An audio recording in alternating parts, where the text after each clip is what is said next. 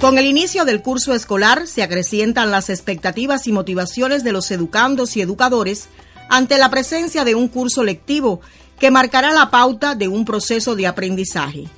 De esa manera, a su vez, se reconoce el quehacer de un periodo que ya recoge frutos, al decir Yenelín Castro Utria, licenciada en informática y secretaria docente en la SBU Pedro Alejandro Padrón Alemán, quien informa sobre el trabajo del centro en la valoración de estudiantes para el ingreso de varios de ellos a la Escuela de Formadores de Maestro Nicolás Guillén. Con ellos se ha realizado desde que se inicia el curso la formación vocacional y orientación profesional. Es un proceso que se lleva durante todo el curso para poder orientar a estos niños hacia las diferentes carreras.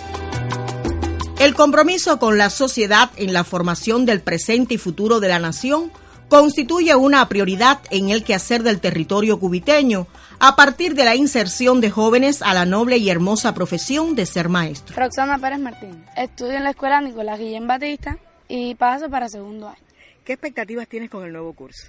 Prepararme en las clases, para ser maestra, porque ahora en segundo año hacemos práctica. Jorge Rodríguez Armentero, de la Escuela Pedagógica Nicolás en Batista también. Mis expectativas para este curso es culminar mi cuarto año en el cual me enfrentaré a un aula, estar siempre firme allí hasta que culmine los estudios.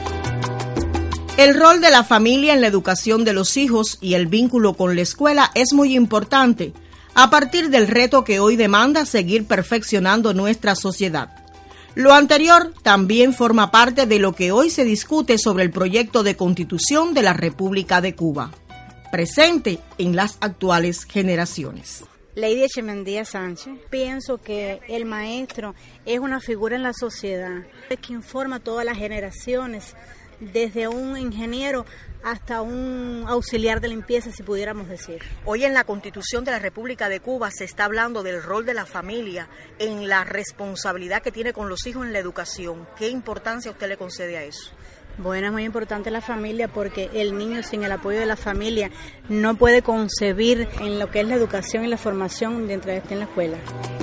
La inserción de jóvenes como futuros maestros en la formación de las nuevas generaciones es un lauro que muestra Sierra de Cubitas, en una etapa donde compromiso y amor a la profesión dignifican los tiempos actuales. Fue un reportaje de María del Carmen Castañeda Barón.